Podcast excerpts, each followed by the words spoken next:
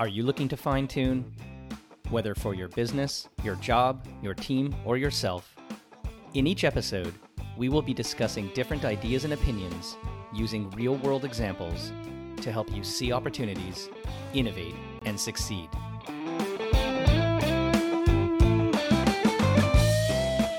Hi, it's Corby Fine, and welcome to Fine Tune.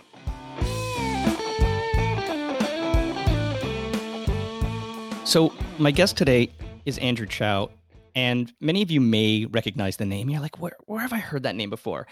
And yes, he is a one in a million kind of guy. So, even if you thought you've heard the name, this is the real Andrew Chau. And he earned his creds in the Canadian market and in the international market as the co founder of Skip the Dishes. Now, for those of you who do listen to my podcast regularly, you will know that I recently interviewed the CEO, Kevin Edwards. Well, Kevin inherited a legacy and that legacy was started by a group of people. He mentions it in the interview, and one of them is Andrew. And I'm lucky enough to have Andrew with me today. Andrew is part of a team and in of himself an incredible success story, having built up Skip the Dishes to an organization with thousands of employees. I won't even get into the revenue and the number of orders, but listen to my other podcast and you'll hear the secret sauce about that one. But really, when you think about Canadian tech, Canadian startup, Canadian success stories, Andrew and his former co founders are at the top of that list. Selling the business to Just Eat in 2016 for a whopping $200 million. He can give you the exact amount, but we're going to ballpark it there because that's what the media says. So I'll go with it. Creating ultimately a part of one of the largest food delivery businesses in the world. Now, Andrew, and what we're going to talk about today is taking on a completely different and new challenge building Neo Financial, a from the ground up new, we'll call it a bank. I'm going to let Andrew describe what he's trying to build because, you know, is it a bank? Is it not a bank? Um, and having some financial services background myself, it's really something I'm interested in. So, Andrew, welcome to the podcast today. Thanks for having me, Corby. Really excited to be here. So, why don't you just start off, maybe give everybody the 30 seconds on who you are, what makes you tick, and then let's jump into this Neo thing because it's really intriguing. Absolutely. So yeah, I mean, maybe I'll, I'll start from the the very get go. I was born and raised in Saskatchewan, so I'm a, a prairie boy at heart. Um, went to school there after graduating, you know, moved away, uh, which is pretty typical. Lived and worked in Toronto and New York uh, for a few years. And having worked there and, and, living in a bigger city, you know, Toronto being the, the big city in Canada, saw a lot of you know new developments that we didn't quite see in the prairies. And a big part of that was really seeing all these large tech companies, whether it was on-demand food delivery, on-demand laundry, you know, on-demand ride sharing, but they're really skipping over the rest of Canada. A lot of time they just skipped over Canada as a whole. And, and for us, we decided to take it upon ourselves to say, hey, you know, the prairies deserve food delivery. So that's sort of how Skip got started. We, we left our jobs, banded together with the five of us, and uh, started Skip back in 2012, and, of which, you know, you, you can hear the story in, in your other podcast. But seven years later, over, you know, thousands of employees all across Canada, about two years ago, yeah, we decided to put it in great hands of Kevin and uh, start the new thing and, and, move on to the next, uh, which is Neo Financial, which which we can absolutely get into today. So the prairies deserve food delivery. That's a, that's a good one. I'm going to use it. And I do think, to your point, often when business leaders think about Canada, they obviously gravitate to Toronto, to Vancouver, to Montreal, to Calgary. And then there's this somewhat of a void. And so the only question I have about your prairie upbringing, and then you went back to the prairies, which I would probably think often doesn't happen.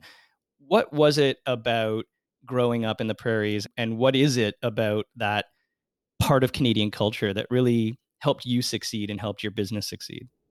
Yeah, I mean, I think you can take a playbook out of you know one of the most iconic brands in Canada, Tim Hortons, right? Tim Hortons is yeah, I think one of the top five chains in the world in terms of number of locations. And you know, I think the majority of their sales and a majority of their brand awareness actually happens not in downtown Toronto or downtown Montreal, but it's actually in the rural and small markets across Canada. I think they have over you know, several thousand locations across Canada, and they're just pro- proliferated across Canada. And, and, it's something that we saw an opportunity in, especially here uh, with food delivery as well, where you know, we didn't start in downtown Toronto. We started in the prairies. Um, and we went sort of bottoms up from from that approach because if you can make food delivery and logistics work in a you know a small town, you can make it work in downtown Toronto as well. So let's pivot. I've had some experience working in the financial services space, and it's been said that 90% of people born in Canada still have a relationship, probably a checking account, maybe something more, with the bank that was around the corner from their house, the one that their mom and dad uh, or whoever it was walked them over when they were a kid and said, We're going to open up our first youth account. People don't really change. There's a lot of habitual behavior in keeping a relationship with your bank. So, if that's true, and I think it's generally in the direction of true, whether it's 90% or something similar, mm.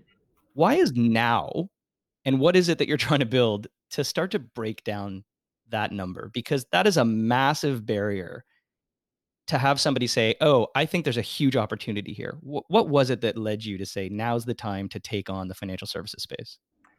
Yeah, I mean, when you when you look at today versus even just five, ten years ago, you know, Canadians just expect a lot more these days, right? When you look at the the apps on your phone, whether it is you know, the ability to, you know, again, going back to my point, getting on-demand food delivery, with a couple taps, whether it's, you know, getting your laundry delivered to you, whether it's ordering a snack box every single week. I mean, these are these instant gratifying experiences that that people just now expect. And a lot of these technologies haven't yet translated to the banking space at all. I mean, like you said, Corby, you know, the concentration of the banks here in Canada is one, you know, generally unheard of around the world but two it, it leads to you know the question of of why. So really why why is has it always been like this? And i think a big part of it is just a lot of legacy a lot of legacy technology that that exists today. And given the advances of technology you you can actually you know break down those barriers and those hurdles that consumers saw as you know a hurdle to actually you know, switch um, but today hey rather than going to a branch you can open a bank account you can get a credit card you can get a mortgage without needing to step foot in a branch. And by the way, it takes two or three minutes. So by eliminating all those barriers, that's sort of the opportunity that we saw. But then, of course, bringing together really the seamless platform that Canadians really expect from a tech company. So, two things you just mentioned. One was this foundational layer of technology that is an enabler in and of itself. And yes, a lot of larger and maybe more legacy organizations have had troubles modernizing and investing and converting themselves to become based on a more nimble tech platform. But the second piece I think is more important. And you talked about instant gratifying experiences. So when you think about the design of what Neo Financial is supposed to be, what is that secret sauce? What is going to be the differentiator? What is it that you're going to enable for consumers around these instant gratifying experiences? Yeah, yeah. So maybe I'll I'll, I'll explain sort of what Neo is because there's probably I know we've been talking about at a high level, but you know I think uh, first and foremost, you know, Neo Financial we're a fintech company, and you know that's reimagining everyday banking for Canadians, and we're doing that by rebuilding everything from the ground up. And and what we mean by that is by really stripping away and starting from with the consumer first, and building technology that is the latest and greatest, so that we can create that seamless integrated experience for Canadians. And what I mean by that is, hey, whether it's starting with the onboarding, whether you can sign up in two or three minutes, all the way through to you know the self-serve capabilities of of controlling your card, of you know instant real-time notifications, and then also on the back end as it relates to, hey, we even make it easy for you to close your account. Self-serve. You don't need to call in to close your account. So from end to end, you know, it's really around creating this seamless experience because we are building that technology from the ground up and we can actually make it so that hey i don't know if you guys ever experienced you know you call into a bank or call into any company you tell them your problem and then you get passed on to the next uh, the next department and then you have to explain your problem again. And i don't know about you but i i find that that's probably one of my pet peeves of customer support. And a lot of that it's an easy problem to solve yet it hasn't been solved and it usually doesn't get solved because of the legacy tech that exists or legacy process that exists today.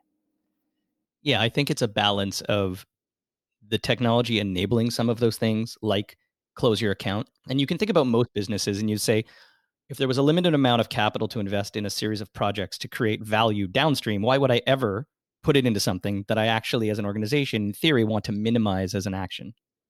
And so maybe explain a little bit about when you say it's easy to solve a lot of those problems. What was some of the research that you did? How did you actually go and find out what it was that Canadians were looking for, to your point, to reimagine that day to day banking? Yeah, so a lot of the parallels that that we were taking when we were building Neo Financial, and again, we're what we're doing is we're starting with an everyday Mastercard um, that has rewards from thousands of local merchants, and also starting with one of the best interest rate, high interest savings accounts in Canada with unlimited transactions, no monthly fees, and and really merging those two things together in one integrated account. When we think about how we wanted to build Neo, you know, rather than taking a playbook from the banks of what exists today, we took a playbook from the tech apps and the tech companies that exist today. And a lot of the parallels that we learned from from building Skip the Dishes as well, just around transparency, around again uh, creating these unique integrated experiences from a consumer lens and, bringing those into the banking space as well. So when we think about, you know, I'll take for example our rewards network that we have. So what we do is we partner with thousands of local uh, and regional brands to offer rewards on the credit card. And what we found was, hey, rather than earning just points on a card, people would much rather earn, say, cash back at a lot of these these rewards and these these local merchants. And a lot of time, these local merchants don't have access to the sophisticated software that Starbucks has. So we're actually able to democratize a lot of that those pieces and give them to all these local businesses that that uh, need it today.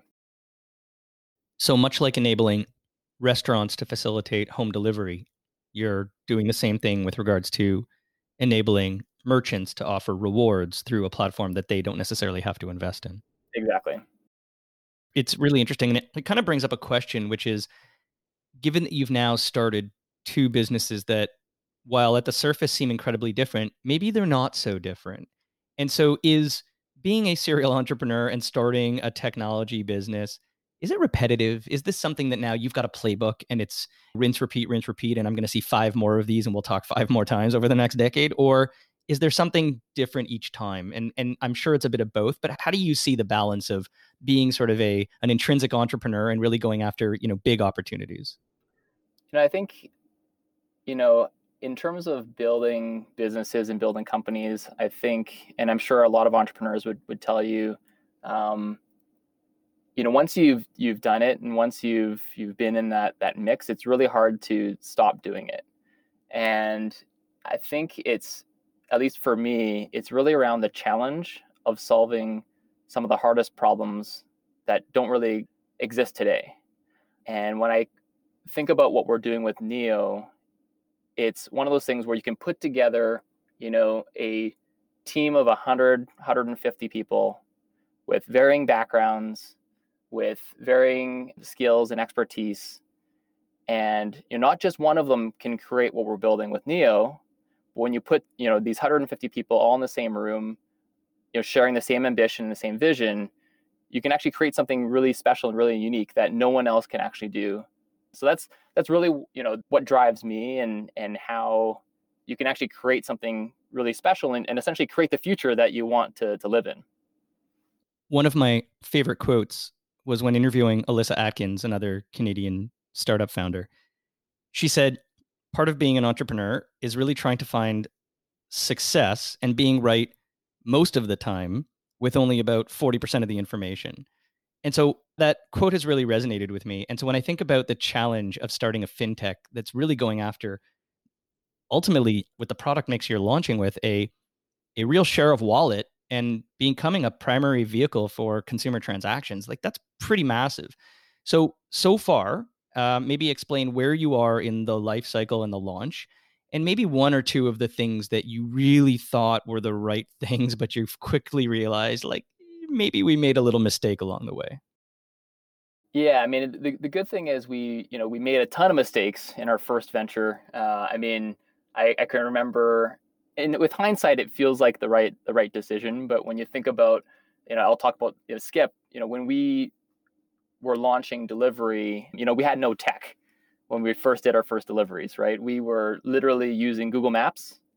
We were using text messaging, and we found 10 individuals who wanted to do delivery off of Craigslist. And that's sort of how the delivery part got kickstarted. And I remember, you know, we had told our tech co founder when he got back from his honeymoon that we were launching delivery. And because before that, we were actually just an online marketplace where we just connected restaurants with customers and that's it. And at the time, you know, our, our co founder said, This is the stupidest idea ever. And this is completely different than what we signed up for. But with hindsight, you know, it was the right decision to, to, to go into and, and go down that path. So, you know, when I think about what we're doing with Neo, those decisions, obviously it's it's a lot more regulated. There's a lot more compliance involved. So we can't necessarily just, you know, spin up and say, "Hey, we're going to hire some some random people on the street to start building a bank together." But for us, it's really around finding the right partners to build this with. So when we think about where we're at today, we have um, you know a few banking partners that safely and securely provide CDIC insurance on the deposits and his bank accounts, and then of course we we partner with Mastercard on the credit card side. Um, and for us, that's that's really what we're starting with. So we have a fully fledged bank account that's available nationwide today, and we have a a credit card with rewards, local rewards, primarily in Western Canada, but eventually rolling out to Eastern Canada as well. So Google Maps, SMS, and Craigslist build a food delivery business, but not a bank. exactly. There, there's aspects of that that you can take when, as it relates to, you know, what's the minimum viable product that we can produce. But for a bank, a minimum viable product is essentially what's offered today. So that's what we have today is, you know, the features and functionality that other banks have today. And if, and what we're really doing is, hey, how do we improve that experience and layer you know that in. So when we think about the future well hey what if you could get a mortgage in five clicks in 10 minutes? You know what if we integrated all of those pieces? What if you needed a loan and could just click two buttons because we already had your income we already have your data you don't need to resubmit an application like you typically have to do?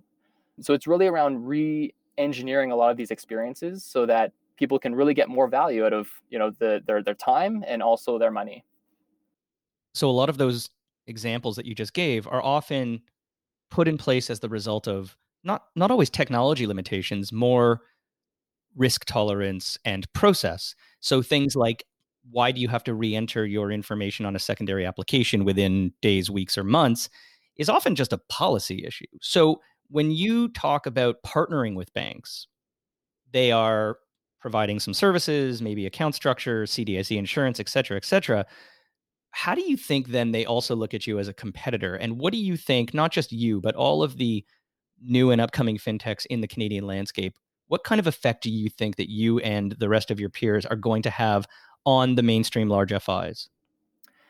You know, I think a big part of fintechs and what we're building here is, you know, you start with the consumer um, in mind. And the consumer is the one that helps drive that demand and drives those needs. So rather than pushing products to consumers, we actually, you know, consumers are actually pulling this and they're they're asking for for different choices.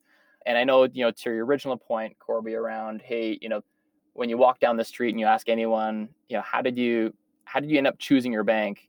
Most people say, well, I didn't choose my bank. I sort of just given it when I was, you know, when I grew up, when I turned 12, right, or 15 or whatever it was. So for us and for all of these fintechs, it's really around providing that choice, right? And you know whether it's for our high interest savings account, the new savings account, if people have the choice between choosing an, a savings account that earns you 30 times more interest than your existing bank account, then it's just a matter of hey, well, what's better for the consumer? So for us, it's really around what's better for the consumer, and and the bank partners that we have are aligned with that vision and that ambition. And you know, to my original point, it's really around finding the right partners, both from a banking side of things, from a you know merchant or retailer side of things, and then of course finding the right team to to support that.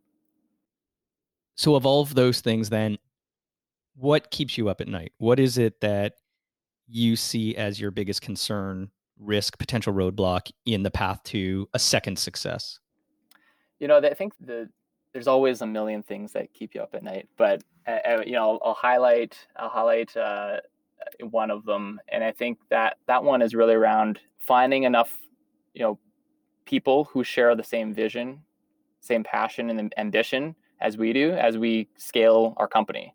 I think you know, startups, fintechs, entrepreneurs, you're only as strong as the team that surrounds you. And so always making sure that we have the right team and and are the right talent to support where we're uh, support our ambitions. So, Neo Financial, Western Canada focus now coming across the country. Thir- 30 times? Did you say 30 times the interest? 30 times the interest, yeah. 30 times the interest. Okay. I, I gotta. The latest rate's on the website. So I, I I, I haven't looked. I'm I'm on the list, you know, the list that you pre-sign up and register for when it's fully available in my market with all of the great merchant partners that I'm really waiting for. So uh, I have shared it out. I've tweeted it. I think everybody should do the same. And it's one of those ladders, and you keep pushing yourself up the list. I have not pulled favors. I am doing it legitimately. I, I think I have a pretty good spot, but you can look that up later.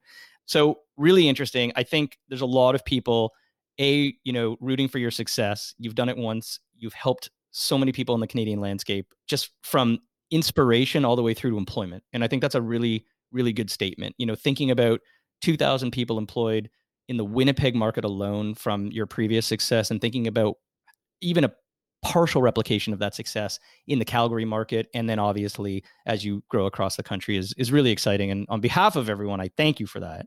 Um, but I do want to ask you a couple of quick questions that kind of give us a little taste of who you are as well.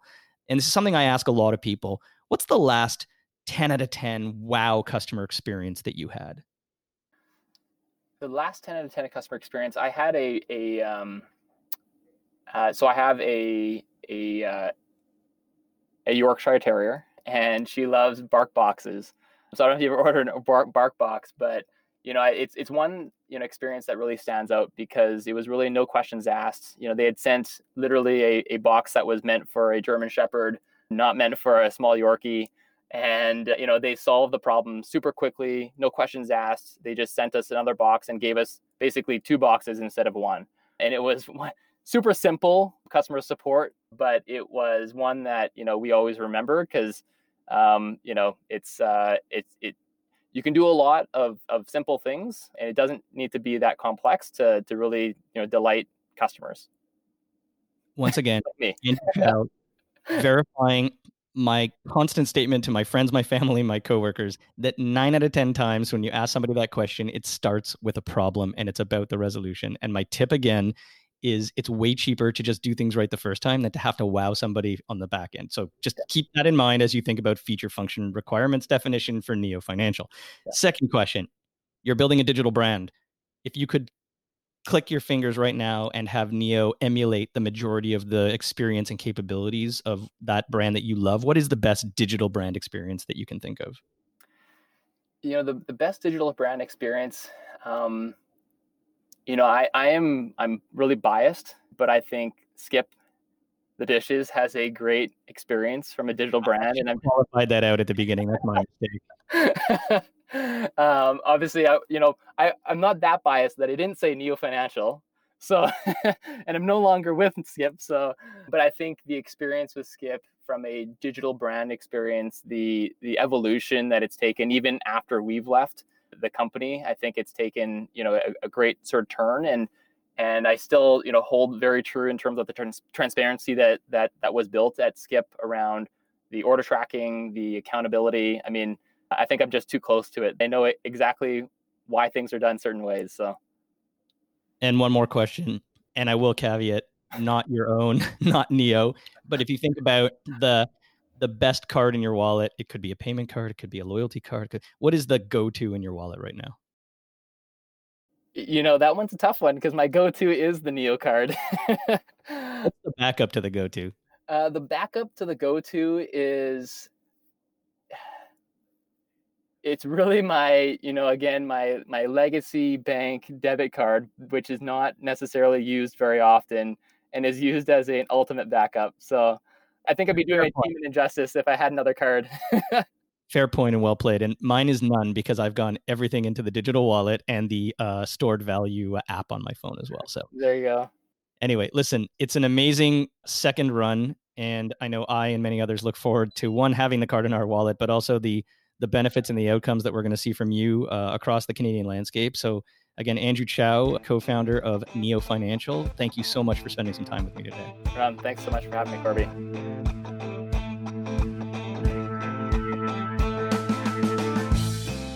You've been listening to Fine Tune. If you haven't done so already, please subscribe to the show wherever you get your podcasts. You can connect with me on Twitter at CFine, through LinkedIn at CorbyFine, or visit my website, corbyfine.com.